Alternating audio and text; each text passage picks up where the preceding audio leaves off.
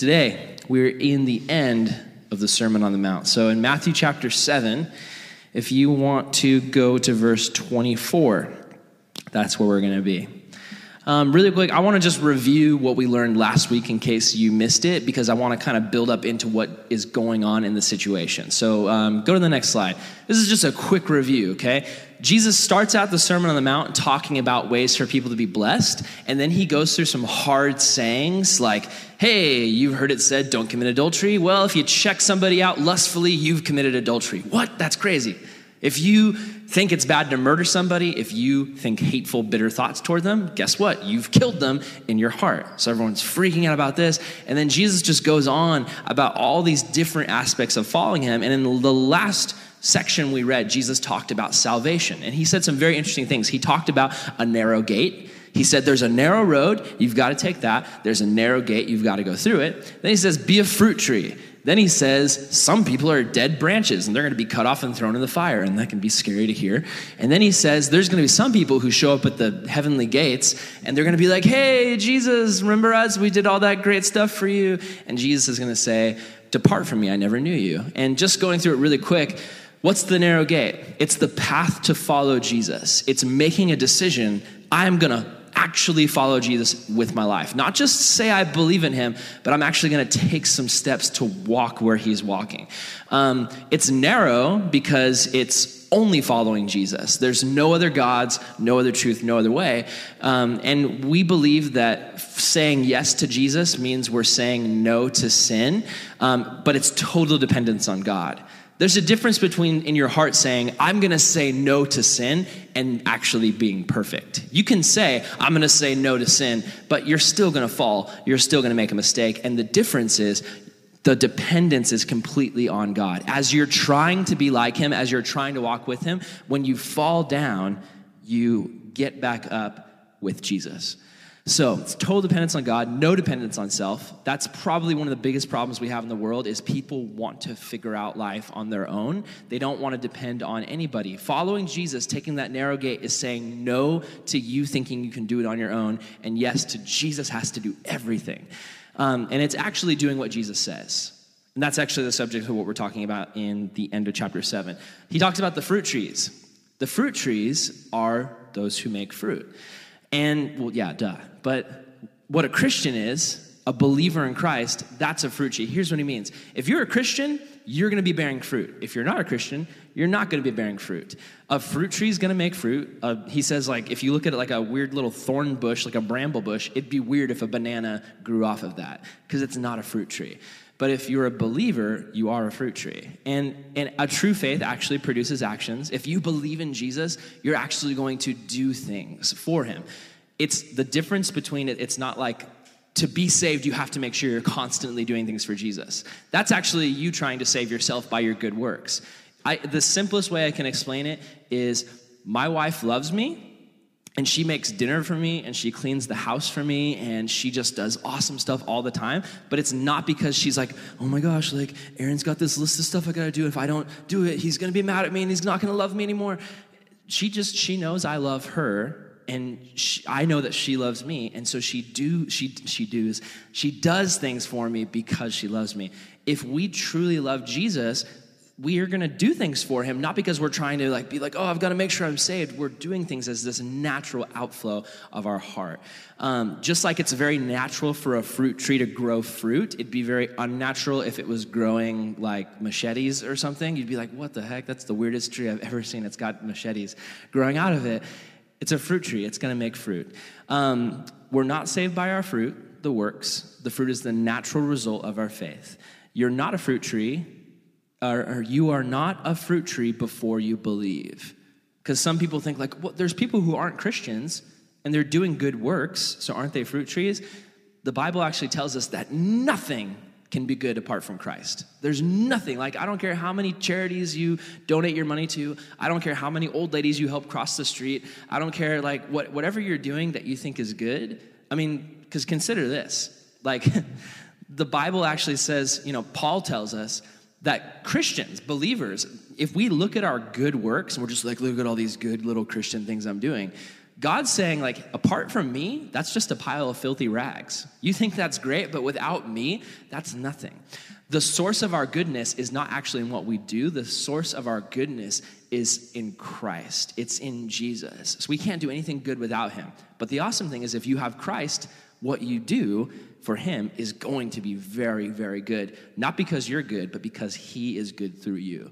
Um, and the last thing we talked about is like, so what if I'm a fruit tree, but I don't have very many fruits? You know, like we're talking about like a backslidden Christian, somebody who basically is a believer, but maybe like they're not really producing a ton of fruit because that's where the verse got scary last week. It was saying like there's these branches and if they're not producing fruit, they're going to get chopped off and thrown in the fire. What's that all about? That's really scary. Does that mean that if I'm not constantly, constantly just like, oh, I've got to top myself. I've got to make sure that like uh, next week, uh, did I lift my hands during worship? Okay, now I've got to stand on top of my chair. Um, okay, oh, did I go on the outreach? No, I didn't. Okay, next week there's two outreaches. I better go to those or else I'm not producing fruit. Like it can be scary. It can be freaky. We can, we can think like, oh no, I'm going to get chopped off and thrown into hell. What he was talking about when he talked about those dead branches, he wasn't talking about Christians who are kind of in a backslidden state or slowly producing fruit. What I believe is he's just talking about those who aren't fruit trees. He's talking about people who don't have Christ and therefore nothing they produce is fruit or good. They, those who never truly believe, those are the dead branches who aren't going to heaven because they don't have Christ. Condemnation is a result of non-belief. It's just we're we're if if you're here and you're not saved, it's only because you don't have faith in Christ. It's only because of that. And I encourage you, if you're sitting here thinking, oh man, to get saved, I've got to climb a tall mountain and like meditate and like read the Bible for 20 days, and then I've got to like just come back home and volunteer for every soup kitchen, and then I can be saved. God says, no, the only reason you're not saved is because you haven't put your dependence in Christ. Do that first, and then let the good works come forth from your love. Um, so, yeah, a thorn bush cannot produce fruit because it's not a fruit tree. If you're a thorn bush and you want to be a fruit tree, just ask Jesus to make you one. Simple as that. If you put your faith in Jesus, you don't have to fear this verse, which is awesome. Then there's a verse about people who will come and say, Jesus, we did all this stuff. And Jesus is going to be like, I never knew you. That also can freak us out because we're sitting here and we're like, uh, I'm going to church. Uh, I went to the homeless outreach last month. Um, am I saved? Uh, I really want to be saved. Is, am I going to show up and is Jesus going to say, uh, Sorry, buddy, I don't know you? Here's what that verse was talking about it's talking about false prophets and church people who were one, either deceiving people, or two, just along for the ride. I was talking with Jason Duff about this, and Jason was like, I know people in my church back in Texas, this is what Jason's saying. He's like, I know people back in my church in Texas who showed up to church every Sunday. But then I would ask them, So do you believe in Jesus? And they'd be like, No. I'm just here because this is family tradition.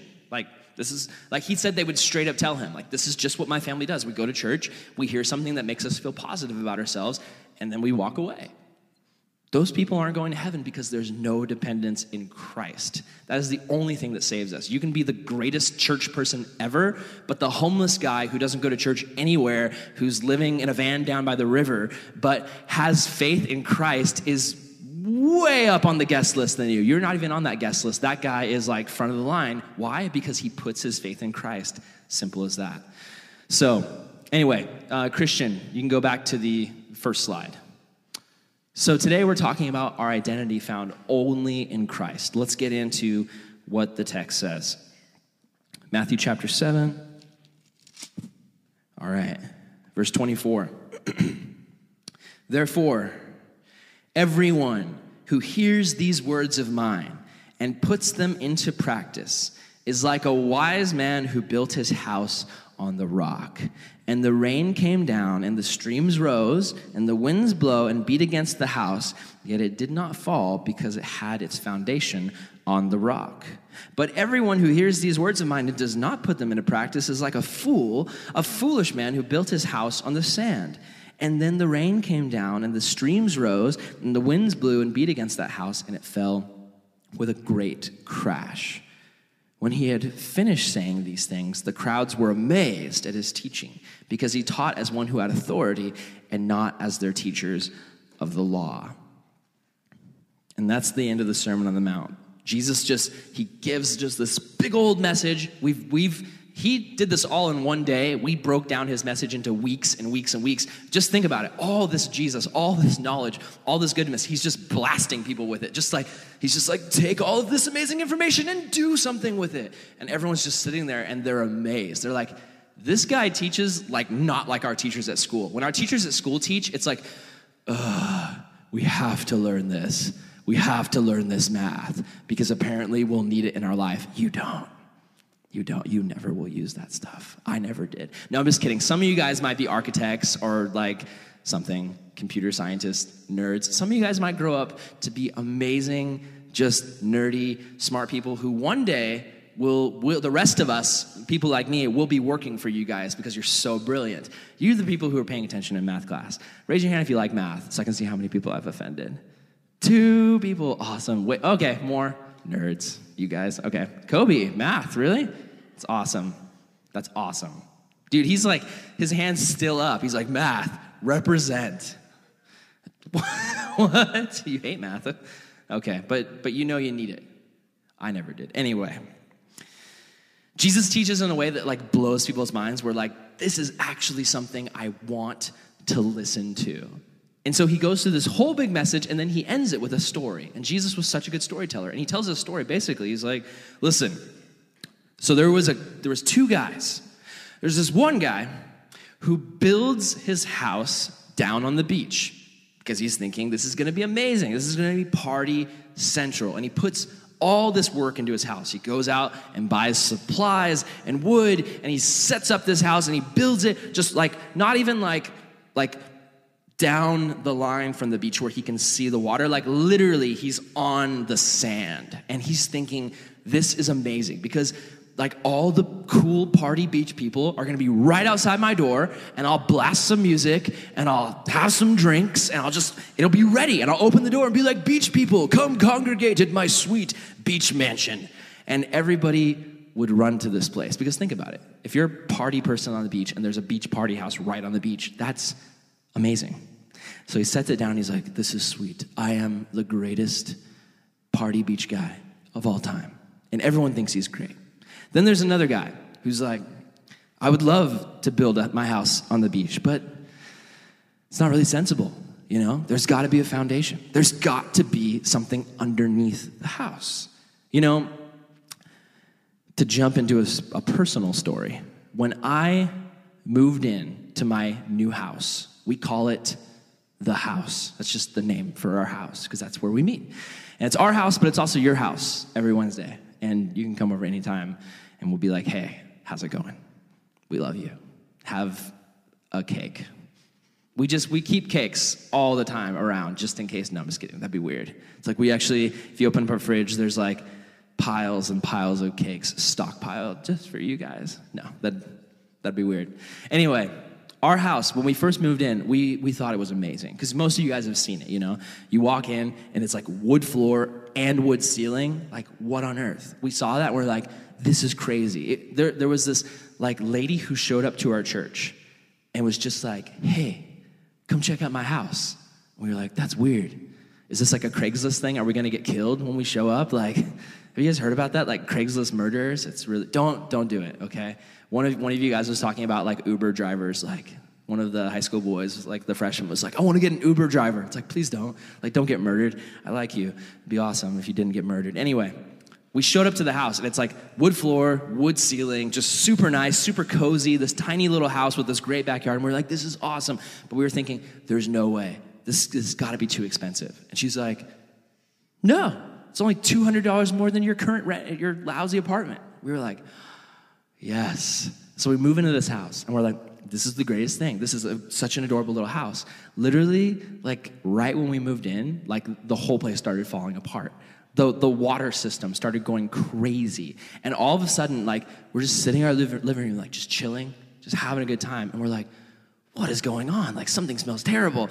And we go inside the bathroom, and basically, like, all of, like, the, like garbage disposal sewer stuff had like somehow the pipes had gone crazy and now our bathtub has become a, a, a running river of death It's, it was just the worst thing. We were like, what is going on? And we go over to the sink in the kitchen. The sink is freaking, freaking out. And we go into the bathroom and that sink is freaking out. We're like, oh my gosh. And then all of a sudden the toilet just starts like overflowing with water. And now there's water like flowing into the bedroom and into the office. And we were, my wife was just like, we've made a terrible mistake. This is the worst thing that's ever happened. And we like, we're like, we've got to go live at my parents' house for a couple of days, like while we get this figured out the point is like the house was great, but what was underneath the house wasn't great, and it caused a lot of destruction and horrible things.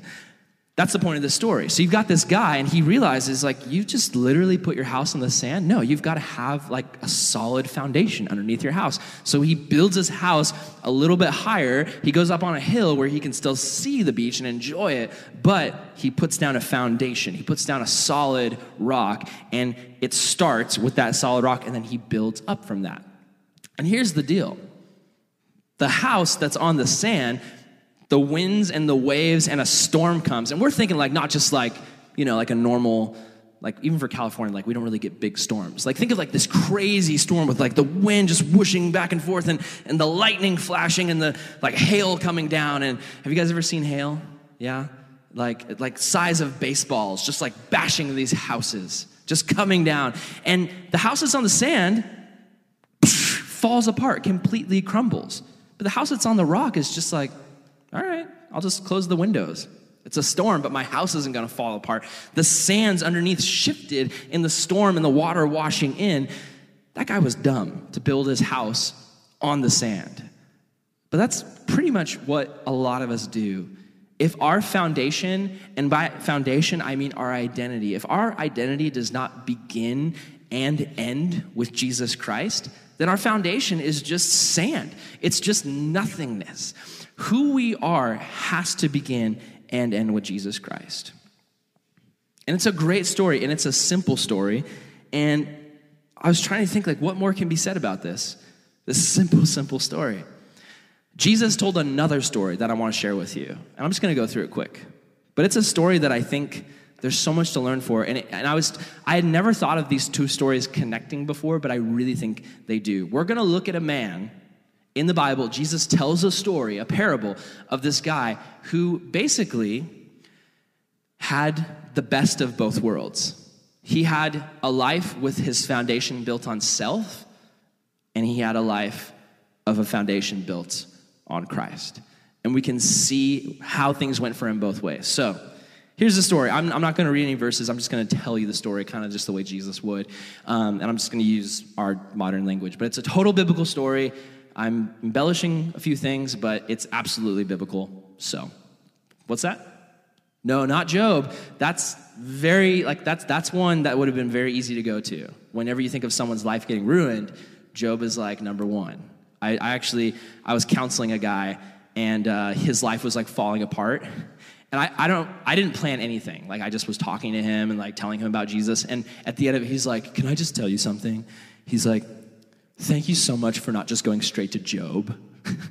like, thanks for not just being like, hey, man, it's gonna be okay. It worked out for Job, it'll work out for you. So, I don't know, I guess people who are depressed have heard Job a lot. So maybe think before jumping to that one. Anyway, here's the story there's a man okay? And he's out and he's doing work, and the work is ridiculous. How many of you guys have ever done work and you feel like it's ridiculous? Your parents make you do something, yard work. Has anyone ever felt like yard work is ridiculous? And you're like, why are we doing this? No one ever even comes to our house. If you didn't plant these stupid bushes here, I wouldn't have to be like, no one ever looks at these, mom. You should get a PlayStation, mom, and just stop worrying about this stuff.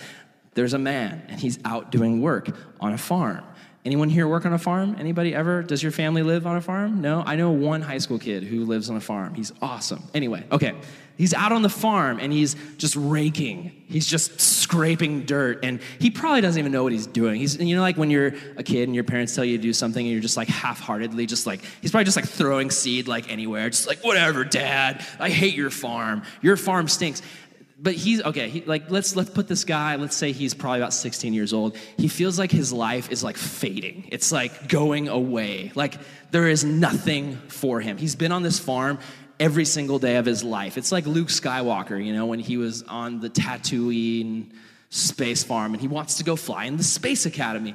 This guy just wants to live his life. And here's another thing this isn't in the Bible, but I'm just gonna read between the lines. I think this guy had a serious problem because I think probably the only women on the farm were probably like mom, grandma, and like great aunt Gertrude, okay? And so this dude, he's like, I have not seen a lady in forever except great aunt Gertrude. And I don't wanna see great aunt Gertrude anymore because she pinches my cheeks and it's the worst. So he's like, you know, typical teenager. My life is fading. It's over. It's not going anywhere. Everything I do is pointless. Everything I do is worthless. I, maybe some of you guys can relate. Maybe that's how you feel. So he feels like his life is terrible. So he goes to his dad. Now, his dad's rich, owns a farm. He's got a lot of livestock, a lot of land, a lot of stuff going on. And this guy, he knows something. The young man, he knows something. He knows when his dad dies, half of what his dad owns goes to him, and half of what his dad owns goes to his brother. And that contract happens when he dies. But he's thinking, I don't want to wait for dad to die. He's not that old. Like, it could be forever. And I'll be like super old by then. I'll be like 30. It's so old. Oh my gosh. 30 would be the worst. I know some people were like, I just, I know, I, know, I was talking to some junior high kids, and they're like, I just want to like, I don't want to, I want, I want to die before I'm old. I want to die young. And I was like, so like before when they're like i think before age 30 that would just be so old. It's like oh my goodness. For me i'm 26 so the thought of dying before 30 is depressing. I want to i want to live to like maybe 94 point no i want to live forever. I will. Haha jokes on you death. Christianity. Anyway okay so he walks to his dad and he's like hey dad guess what?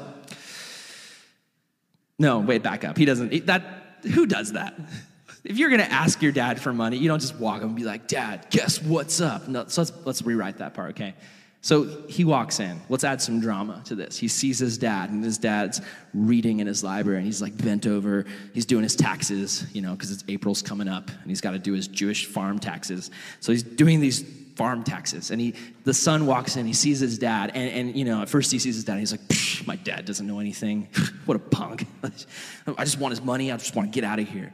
But then, you know, he, he remembers, like, that is my dad. And, and, you know, some of you guys know when it comes to dads, it's like mixed emotions, you know? Sometimes you look at your dad and you remember him as like the jerk who makes you mow the lawn and who's always laying down the law and like being the, the authority figure in your life. But then there's another part of you that remembers like all those piggyback rides and like trips to the zoo and those ice cream cones. And, you know, if, if you had a good dad. And, and, and so that just comes back to this guy. And he's like, oh, dad annoys me so much, but I also kind of love him. And the thought of actually like leaving him and actually like kind of going up to him and giving that sucker punch in the gut, like, hey, dad, uh, uh, so, you know, I, I, instead of you dying, I, I kind of wish you were dead because then I get your money. Can I just have your money now? He realizes what he's doing, and a part of him like wants to like hug his dad and just come out and like just embrace him. But then that pride comes back up, and he's like, "All right, dad, you know what?" And the dad turns around, "Oh, hey, son, how's it going there, sport?" And he says, "Dad, listen, listen, listen." Okay, I've been on this farm my whole life, and there's just there's so much to know and to see, and I don't know anything. Like all the only schooling I've had is from great Aunt Gertrude, and she doesn't know anything. Like that's my whole world is just great Aunt Gertrude. That's all I see every day. Like she just she's math, she's English, she's science, recess, break time, like it's the worst. I just I want to get out of here. I want to go see the world. And the dad's like, oh, mm, well, uh, maybe uh, I could go with you on a trip to the city and a little father-son bonding time. And the son goes, no, no, no, no, no. Listen, that's that's the worst idea ever, dad. That please, dad, just stop talking. That's the worst. Here's what we need to do. You need to give me, you know, all that money that I'm supposed to get when you die. Just give it to me now. And the dad's thinking like, that's like half my estate.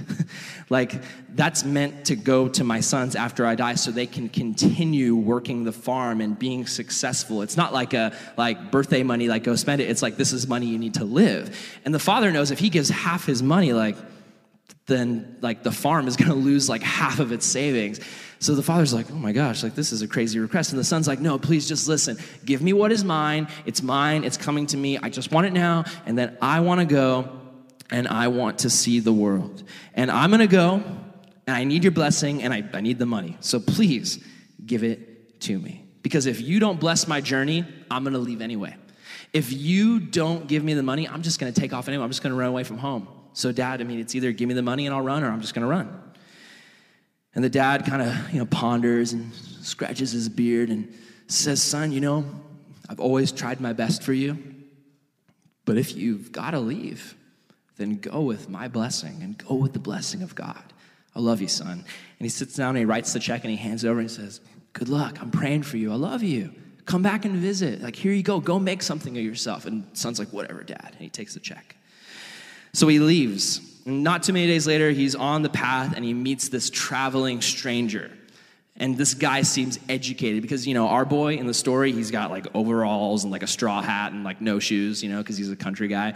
He meets this guy and he's got like the faded, he's got the man bun, you know? He's got the big old hipster beard, the cool glasses, the man bun sticking out, and he's got like the nice leather jacket, the tightest pants this guy's ever seen, the cool leather shoes.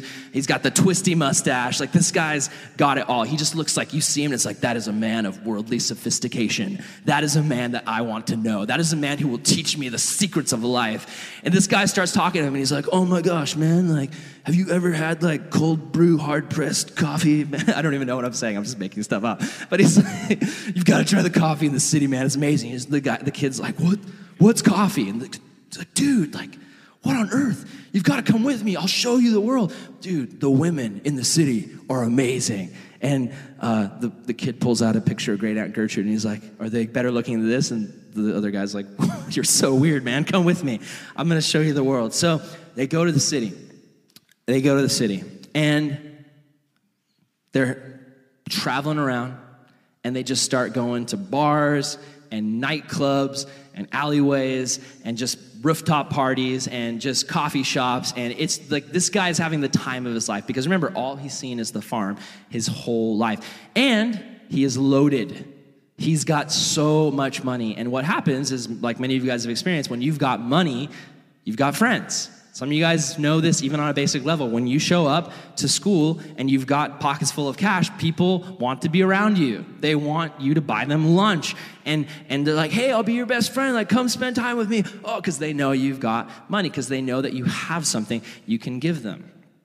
And also, for a lot of dudes, money and style attracts girls. You know, this guy gets the makeover, he gets the man bun, he grows out a kind of pathetic little beard, but, you know, kind of like mine. He, he grows it out he goes for it.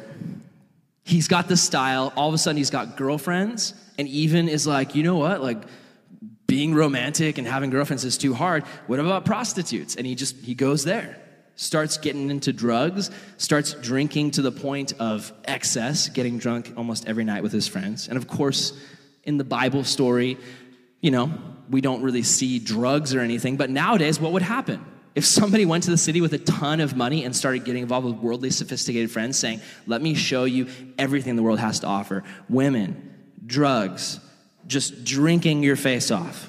Here is what the world has to offer. But then what happens is the guy's money runs out. And a lot of times, what happens is when your money runs out, your friends run out. And this guy's pockets are empty, and all of a sudden, his friends bail. And then, worst thing upon worst thing to happen, a famine hits the land. What that means is that the rain dries up, there's no rain. There's no, because there's no rain, now there's no vegetation for the food. Now there's no stuff for the animals to eat. So now the animals start dying off, and now there's no meat or vegetables for anybody. So now there's no food. So now what happens is the prices go up and the supply goes down, and this guy, he's looking at the house he's built, right? Not a real house, but he's looking at the life he's built with the money his dad gave him. And before, it was looking like a mansion. But the foundation was on the sand of him having money and him having power and him having popularity, but that's just like sand. That is so shifting and changing. Your popularity can run out in two seconds. You can say one thing, you can even these days, you can tweet something stupid, and all of a sudden everyone hates you. This guy built his house on the shaky, sandy foundation of money. Your money can be gone in an instant. It can be stolen from you. You can overspend it. Like it can just be gone. It's a shaky foundation. And now, this guy's realizing his house that once stood so proud, his identity, his, his looks, his wealth, his popularity, it's now starting to crumble. There's holes in the roof, and the rain is coming down, and it's leaking in on him. Maybe some of you guys have felt like that before. Maybe you felt like you built up an identity in something and all of a sudden it was taken away. Maybe your identity was in a relationship and maybe it was all about this person you were dating and you found your identity in that. And all of a sudden it, things start to shift and now you've got holes in the roof and the rain is coming down and you're getting hit hard. Maybe your identity was in your popularity, in a persona you created for yourself, uh, the friends you had around you, but now maybe they're gone. For me, it was all of junior high, I had these three best friends and I found identity in them. And then in eighth grade, the end of eighth grade, they left and went to other schools, and I faced high school without any real friends. And my complete identity, everything I was, was in those three people, and now they were gone. And I just felt like I had holes in my roof, and the rain was coming down on me. Back to the story.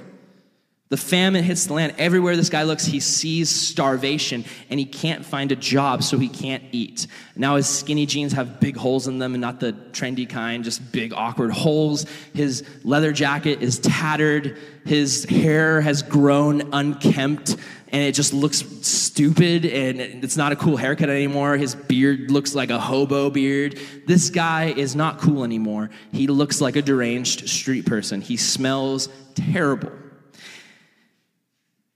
he's thinking, I've never known real hunger before. My dad always fed me good, and when I had money, I was eating sushi every day. It was amazing. But at this point, I am so hungry. And what he does is he wanders onto a farm. And he says to the farmer, "Please let me let me work for you." And the farmer goes, "I don't got any money, but if you want, you can eat what the pigs eat." And he's thinking, that actually sounds pretty good. So he's working in the farm, stacking hay, and then he goes out to eat, and there's just imagine pigs at a trough, just digging their faces in, just eating this slop. It's actually um, what's called carob pods, which were these weird little like bean pod things. They're actually called husks. That's not an appetizing word. Hey, Brooklyn, what do you want to get after church today for lunch? Let's go get some husks. That just like, that almost turns my stomach. So he's looking at these husky carob pods, these weird little, like, empty, just nasty pods that they gave to the pigs that basically were not nutritious. They had no nutrition going for them. It was just something to kind of put in your belly, and then it just faded away, and there was nothing sustaining about that. That's, that's, that's a perfect picture of us when our foundation is in Christ. And think about it, think about it. We're so just hungry for life and we dig deep into what we think will make us happy. And we think it's going to be awesome but to anyone on the outside looking in we're like a guy sticking his face in a pig trough munching on some carob pods. Things that seem like they're kind of filling but in the end oh man i thought that was going to make me happy but it's completely empty. That is what life without christ looks like. And for the young man it wasn't too much time until he's dreaming of home because he's thinking the servants there are better fed than I am eating right now. Even the servants, the people who work in my dad's farm, they get three course meals. My dad takes care of his people. So he's thinking, I've got to go home. Dad was right. I'm out of money. Like, this is just, ah, I'm so sorry. And he thinks of his sin and the guilt hits him and he remembers what he's done. He remembers how cruel he was to his father. And he's thinking, I've got to go home. But what will dad say? You know, he's, he's, oh, I know, he's just gonna be like, I told you so. He's gonna rub it in. Or even worse, he's gonna hate me because I ruined him financially. I took his money. Now he's struggling to make ends meet because I was selfish. And I'm gonna come home and he's gonna say, All right, you took my money. Did you invest it? Did you make something of it? You didn't? Well, now everything's ruined. I had a friend once at Bible college named Chris. He wore a kilt. And uh, one year, um, he was in England at Bible college, and he used his phone to like call his girlfriend long distance, like 24 7. And he gets home and his dad shows him the phone bill and it's like thousands and thousands of dollars. And he's like, Thanks a lot, Chris. You ruined Christmas. That's what this guy is facing. Coming home and his dad just like, Thanks, you ruined the family life. Get out of here. I want you to be homeless. I hate you. That, that's what he's going through in his mind. That's what dad is going to say. And he just, he gets up the courage and he starts heading home and he's like, oh, I don't want to see my dad. I don't want to, I just, I don't want, I don't want this. But what choice do I have? And so he's defeated, he's broken, he's full of shame, he's empty. And he starts walking home.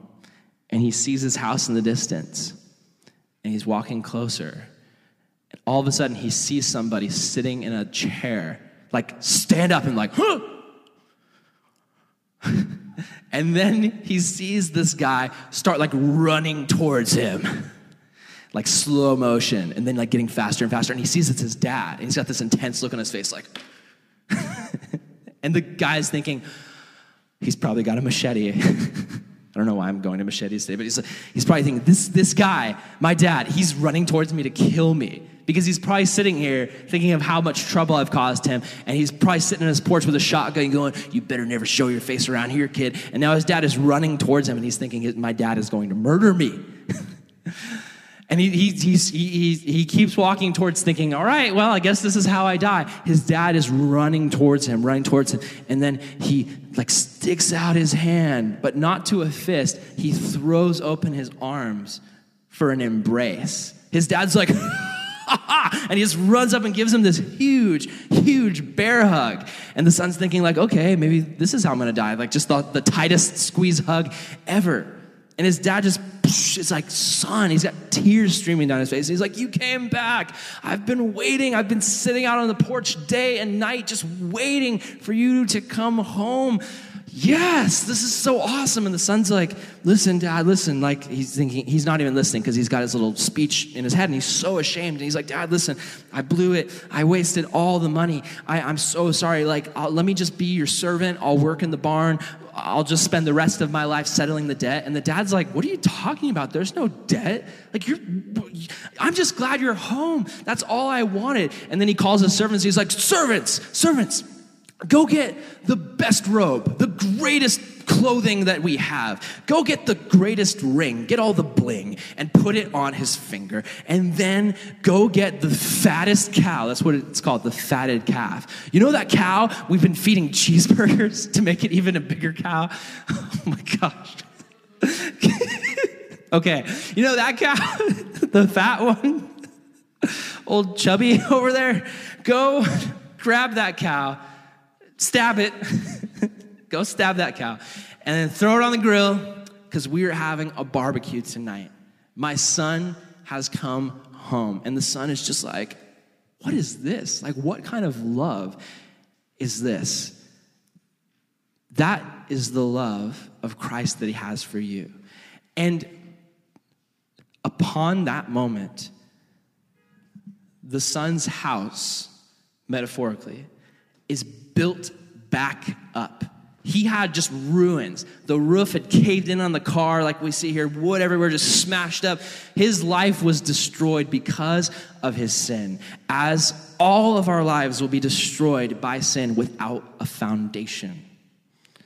But the Father brought him and set him upon the rock of his love and built his foundation back up instantly. And now he has an identity in who he is. He is the Father's Son.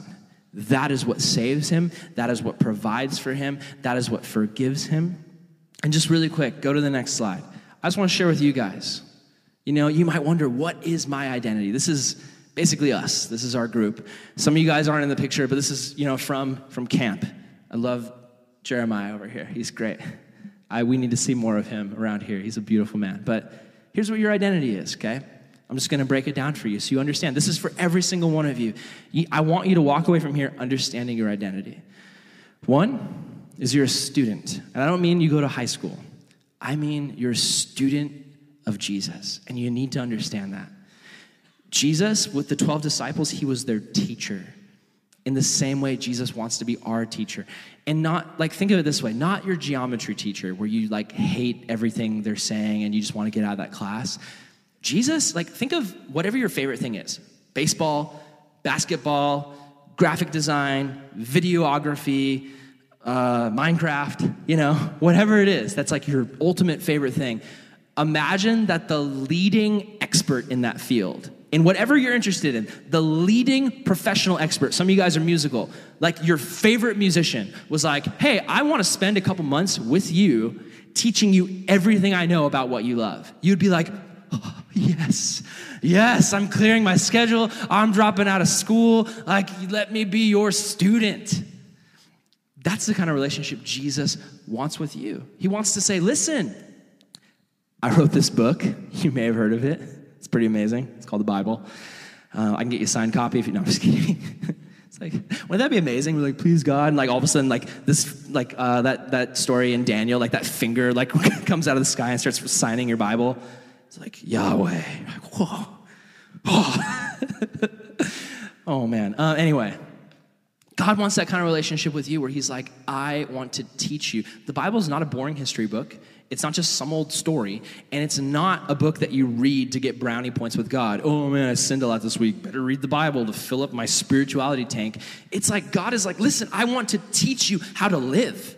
The Bible is basically how to live life, how to have life to the fullest, how to have life abundantly. Jesus wants to teach you about love, He wants to teach you about forgiveness, He wants to teach you about mission and purpose and identity. And all of those things are found in the pages of Scripture. And Jesus, beyond even the Bible, wants to speak to your holy heart. He wants to reach into your heart and touch it and speak to you. And all you have to do is open up your ears to listen. That's what Jesus says. He who has ears to hear, let them listen. Maybe even right now, you're like, whatever, Aaron, this is a great story. I've heard it before. I'm a church kid. Open up your ears to the potential possibility that maybe God wants to speak to you right now. Just crack the door of open, or just crack the door of your heart open just a smidge and say, God, if you want to speak to me, let me in. It doesn't matter how spiritual you are. It doesn't matter if you sin this morning on the way to church. God wants to touch you and reach you and be with you right now. Here's the next part of your identity. You're a disciple. A disciple is a follower. That's what Jesus said. He didn't say, go forth and make Christians. Go make sure people go to church twice a week and sometimes home fellowships, and that'll just make the world great. What Jesus said was go and make followers, go and make disciples. Are you a follower of Jesus or are you just a fan? Are you just somebody here who's like, listen, yeah, I like Jesus, he had good things to say? Or are you people who go, what Jesus said is what I do? And if I don't understand it, I'm gonna read it and pray about it until I understand exactly what Jesus wants me to do.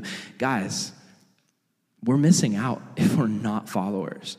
We're just living this washed up, namby pamby, no good, worthless life. Honestly, that's what it is. It's a wasted life. It's a saved soul and a wasted life. And that's my biggest thing as a youth pastor is I want to challenge you to follow Jesus. I'm not saying you have to grow up and do what I do. And I hope most of you don't. I hope you go out and you do whatever it is God has called you to do, whether you work in a church or whether you work in a Starbucks or whether you work in a big company or whether you fix cars in some random town in Texas or whether you go to Portland and hang out with all the people over there. Whatever it is that God is calling you to do, if you do it with your whole heart and you do it as a follower, your life is going to be changed forever. Here's the next thing you're, you're a servant. And that's, that's an amazing thing to understand that we are servants of God, that we're called to actually serve Him. Not servants as in whipping boys, like people God like keeps around to like boss around and be like, hey, do whatever I say. Like servants as in we understand we serve the most powerful, amazing, wonderful king in the universe.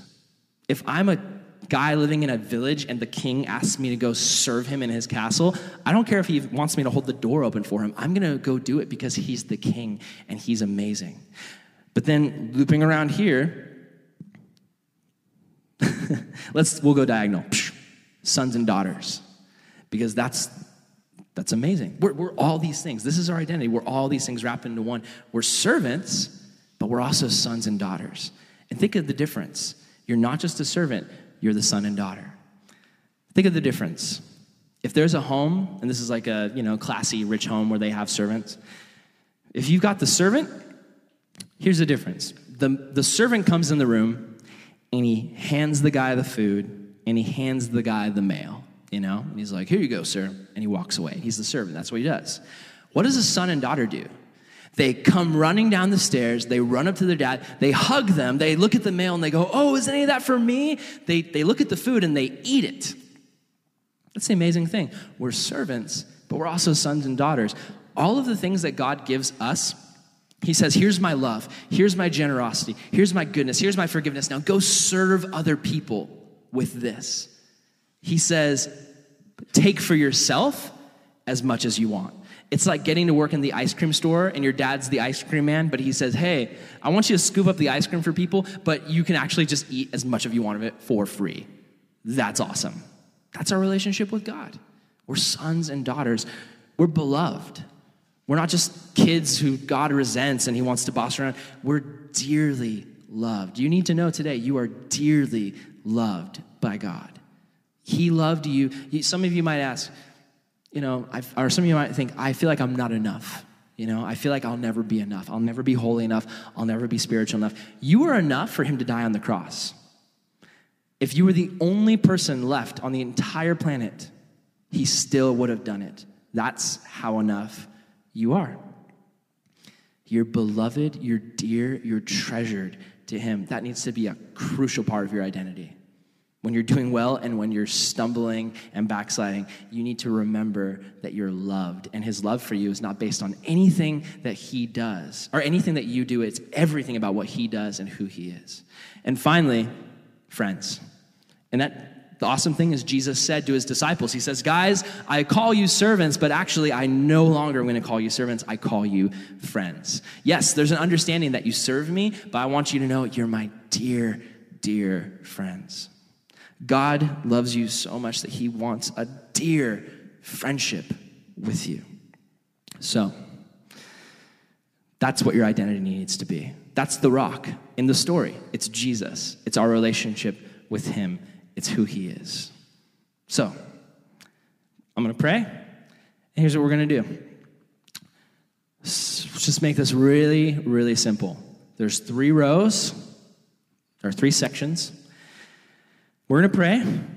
Once we're done, just spend like four or five or six minutes talking in your section. So, you guys, you guys, and you guys, everyone just turn around and look at each other for just a few minutes and just talk about what, what this means. And then, if you're a counselor in that group, you can pray everybody out in that group and end the time. So, Lord, let's pray. Dear Lord, we love you. You're awesome. You're amazing. Thank you, God for this message in the Bible, for this story of the man who built his foundation on you, and for that prodigal son, Lord, who left a foundation of you, went out on the shaky sand foundation, and came back realizing how much he had missed. Help us, God, to realize how much we're missing without you. Help us to make the very foundation of everything we are on you and who you are and what you've done for us. Help us to remember our identity today, even as we leave it up on the screen for us to ponder a little bit more. Help us to remember what our identity is. We love you, Jesus, and we ask all these things in your name. Amen.